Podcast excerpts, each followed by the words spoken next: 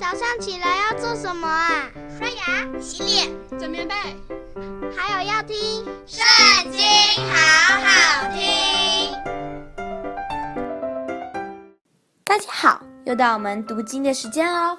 今天呢，我们来读《生命记》第二十四章。人若娶妻以后，见他有什么不合理的事，不喜悦他，就可以写休书交在他手中，打发他离开夫家。妇人离开夫家以后，可以去嫁别人。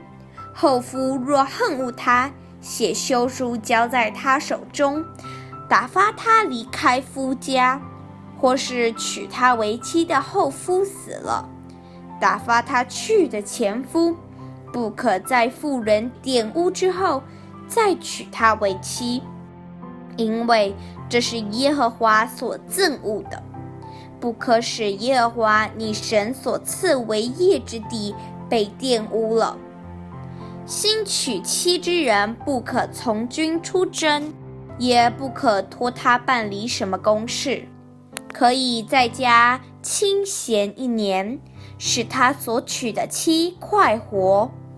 不可拿人的全盘磨石，或是上磨石做当头，因为这是拿人的命做当头。若遇见人拐带以色列中的一个弟兄，当奴才待他，或是卖了他，那拐带人的就必致死，这样便将那恶从你们中间除掉。在大麻风的灾病上，你们要谨慎，照祭司利未人一切所指教你们的留意遵行。我怎样吩咐他们，你们要怎样遵行。当纪念出埃及后，在路上，耶和华你神向米利暗所行的事。你借给邻舍，不拘是什么？不可进他家。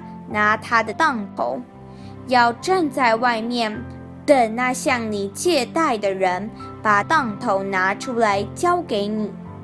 他若是穷人，你不可留他的当头过夜。日落的时候，总要把当头还他，使他用那件衣服盖着睡觉，他就为你祝福。这在耶和华你神面前就是你的义了。困苦穷乏的雇工，无论是你的弟兄，或是在你城里寄居的，你不可欺负他，要当日给他工价，不可等到日落，因为他穷苦，把心放在工价上，恐怕他因你求告耶和华，罪便归你了。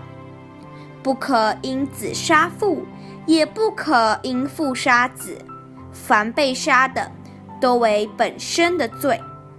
你不可向寄居的和孤儿屈枉正直，也不可拿寡妇的衣裳做当头。